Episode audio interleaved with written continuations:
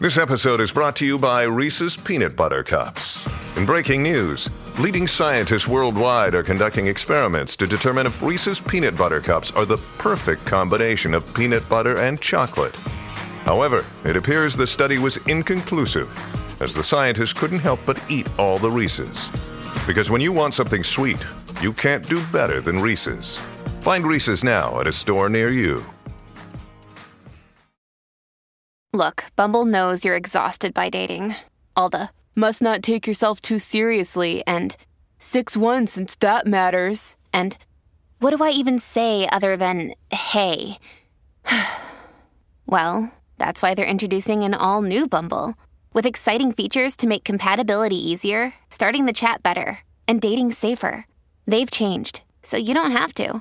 Download the new Bumble now.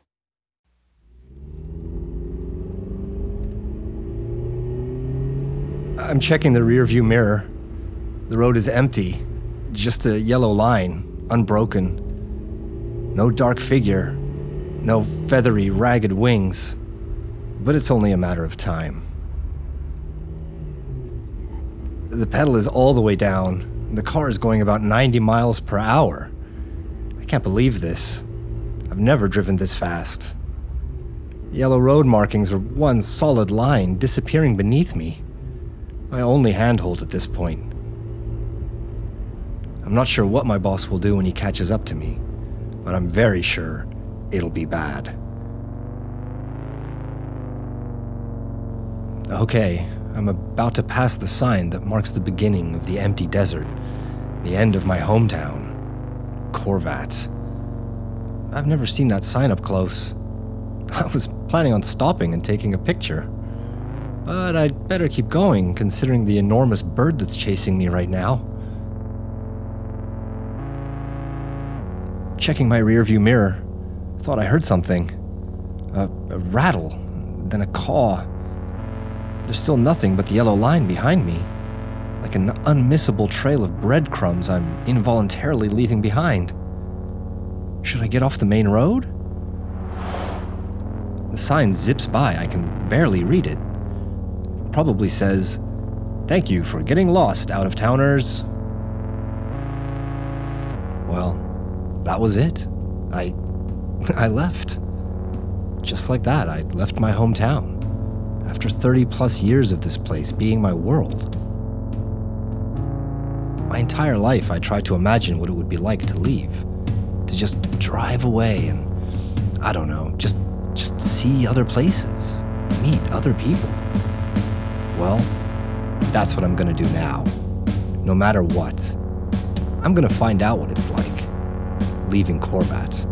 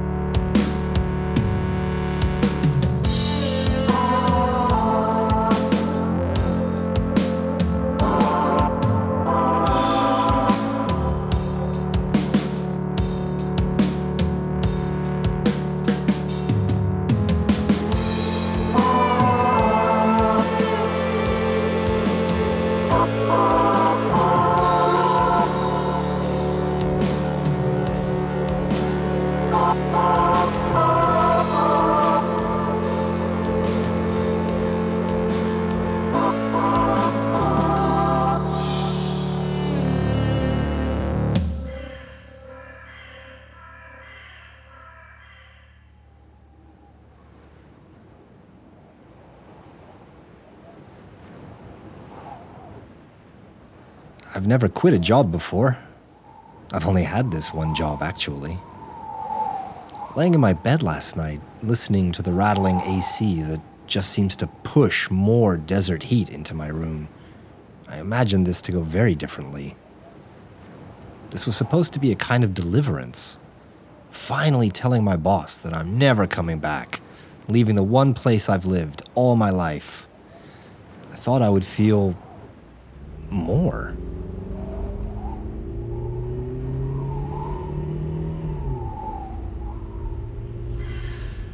I hear a kind of rattling again. Should I stop and check if something's wrong? I don't know a lot about cars, but I'm going really fast, so maybe I'm about to break something. Is that even possible? The desert road is still empty, but I can already imagine what it will look like in a few moments. My boss comes soaring into focus, flying just above the cracked concrete, his black eyes wide open, shimmering pearls of anger laser focused on my car. Well, his car, actually. I mean, t- to be honest, I-, I stole his car. I can't afford one, and how else was I ever going to leave that town? Apart from me quitting my job at his place, that might also be why my boss is trying to catch up to me. He probably wants his car back.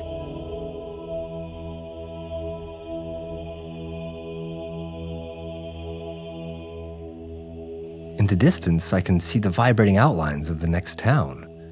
It's like the guys upstairs are quickly rendering another location, surprised by me leaving Corvat all of a sudden.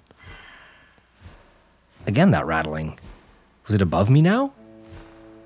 I look up through the sunroof and there he is. I look right into the big, burning desert sun, drawing the black outline of Mr. Crow, like 10 feet above the car, his wings stretched out, his name tag barely holding on. He looks down at me and dives like a bird of prey. I've almost driven the car off the road looking up, and when I steer back, it's too aggressive. I swerve all the way to the other side. I'm losing control, and the car bounces into the desert. Suddenly, my boss lands on the hood. With a dry thump, he hits his car and sticks his head right up to the windshield. His crow like face pressed onto the glass, his black wings folded around the side windows like he's trying to envelop me. He caws and screams. Your shift is not over yet, sleeper. I hit the brakes. My boss gets launched into the desert. I've seen enough movies to know what to do when someone lands on the hood of your car while in a chase. When he hits the ground, there's a big cloud of dust that disappears him. I don't wait around for what happens next. Before the dust settles, I turn back onto the road and just book it.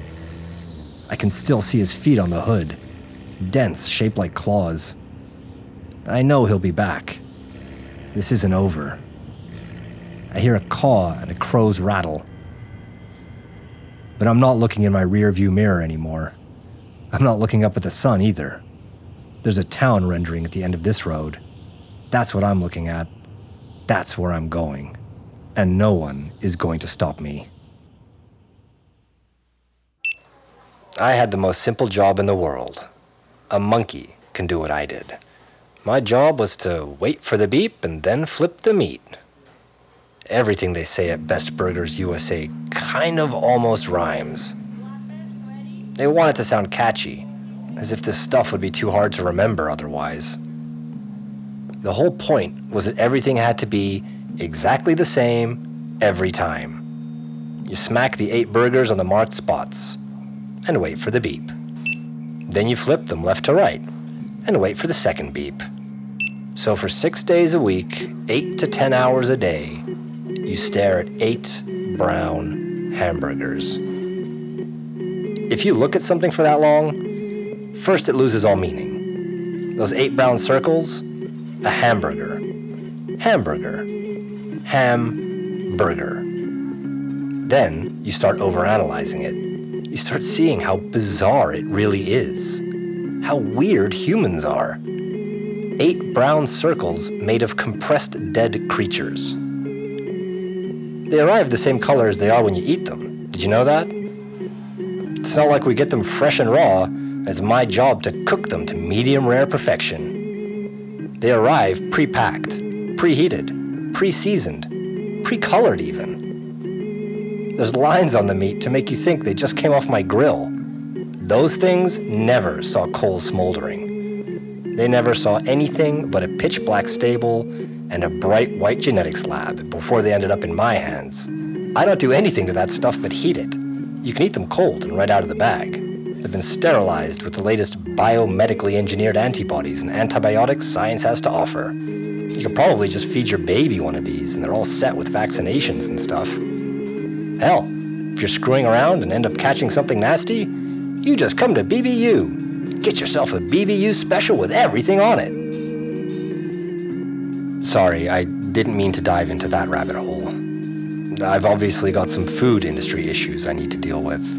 What I was trying to say, the kitchen at BBU had to be like a machine. If they could hire robots, they would. I wait for the beeps, which is the simplest job. That's why they call it the sleeper station. That's why they call me Sleeper. The rest of the guys weren't getting physics degrees anytime soon either. Rodrigo presses the button once for yellow sauce and twice for red sauce. Kim presses the bar down and takes out two pieces of lettuce and one slice of tomato. And Spencer shakes the red shaker once, the yellow shaker twice, and then puts on the top bun. The only difference is that they have time to take orders. They don't have to keep an eye on their part of the line at all times. I do. I can never leave the sleeper station. So I just stand there and slowly lose my mind, waiting for beeps as if they're drops from a Chinese water torture. I had tried to quit once before. I was standing there staring at the eight burgers, trying to count out the interval between the beeps just to keep myself from going insane, but I just. I couldn't figure out what to. I threw my apron on the floor and stormed out of the kitchen. Kim asked if I was okay, but I didn't say anything. I went straight to the manager's office. I was going to tell him I was walking away. I was going to tell him I didn't want to be a sleeper anymore. Not for another day. Not for another minute. I didn't care that I'd need money by the end of the month. I was out of there. Rodrigo called him Mr. Crow. He had black hair and thick black eyebrows, and he was really thin and his thin little body always hunched over his desk as if he was born to sit behind one. As if he was born into that perfect desk angle. As if he was born a corporate being, a corporate crow. His office was tiny.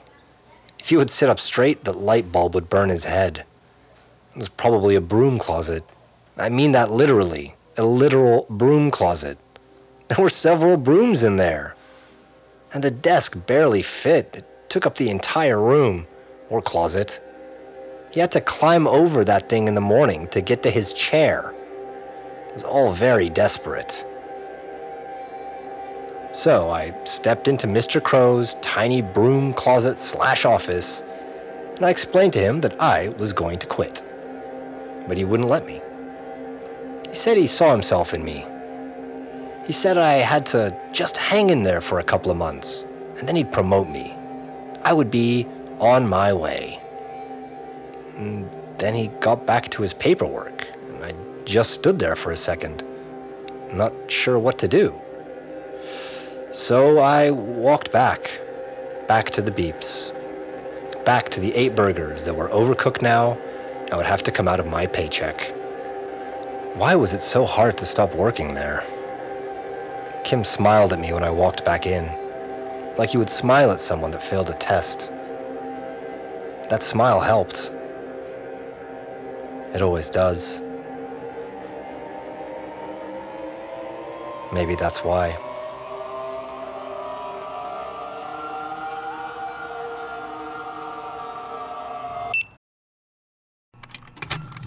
Contained herein are the heresies of Radolf Burntwine erstwhile monk turned traveling medical investigator. Join me as I uncover the blasphemous truth of a plague ridden world that ours is not a loving God, and we are not its favored children. The Heresies of Radolf Burntwine, coming January 2nd, wherever podcasts are available. I finally reached the next town over. Even though my boss is most likely still hunting me down, I, I have to drive slower. I don't want to hit anyone. I don't want to hit any white picket fences. It's very different from Corvat here, but not in the way I expected. Not at all the new frontier I imagined it to be when I was a kid, staring into the desert from the back seat of my dad's car. The houses are nicer and bigger. Most of them have their own garage and a front yard with a neatly mowed lawn. It's the new frontier in a Kennedy way. I turn the corner, and it's like this neighborhood is never ending. All the same houses, the same nice lawns, the same nice people. A woman waves at me. I'm not sure what she wants. She pushes a shopping cart full of groceries with one hand, even though there's no store in sight, and waves at me with the other hand. Her bright red lipstick is almost cartoonish, and her checkered dress must have been newer than anything. Ever. So white. What's the name of this town? I don't like it. I'm passing through, moving on. Too much neighborhood friendliness for a lowlife from Corvat.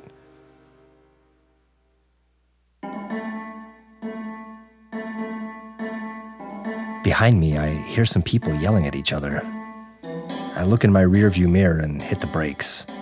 The people on the sidewalk start running and screaming. There's power lines at an intersection, and the huge crow man with the red tie lands on one of the wires just as I look back. The wire bends down really far, but his claws keep him in place. His neck moves twitchy and all bird like. He's gazing. He's scanning for the car. He's scanning for his car. I drive away as inconspicuously as possible, turn another corner, and ask myself what to do. What the hell do I do? How do I hide in this perfect suburban hellscape of God fearing lawnmowers and shopping cart pushers? There's the call again. He must be taking off. Maybe he saw me. Maybe he smelled me. Do crows have a good sense of smell? I start driving faster, even though I know that makes me stand out. I turn two, maybe three more corners, go through two or three more identical streets. Then I see the house. The empty house, abandoned clearly. There's nothing there anymore. It's kind of bland or out of focus. It's kind of gray, like someone sucked all life and color out of it when they left. Parked in front, there's a white van that must have been there for years. Tires are gone. You can't even read the lettering on the side anymore. This whole town is just ignoring this one house. Like a bad tooth that's beyond saving. Then I see the garage. It's empty and the door is still open. It's a perfect hiding place, like a miracle escape hatch ready to cover me. That's what I think. So naive. So scared of the crow man, I'm not thinking straight. Without taking a second look, I drive the car into the empty garage, jump out, and pull the door down. But when it slams into place, the darkness is total. I can't see a thing. I try to find the handle, but there is none. I'm locked in. So I stand there in the darkness, breathing in the damp air of sticky mildew and try to find a way out. Brush my hands against the walls to find my way, but there's something growing from the bricks. It feels soft, almost furry. And then I hear a sound, a stumbling, and a voice. It's coming from inside. Someone or something is in here with me.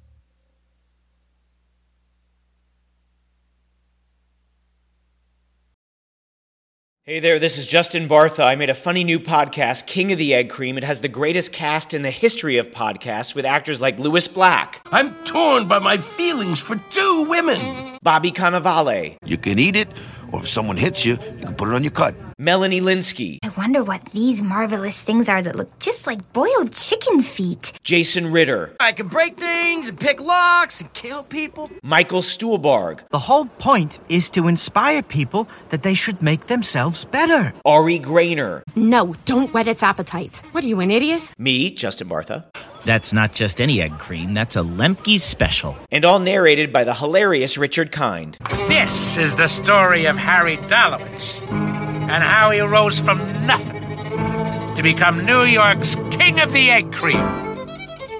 So if you like funny true stories, come listen to King of the Egg Cream, available wherever you get your podcasts.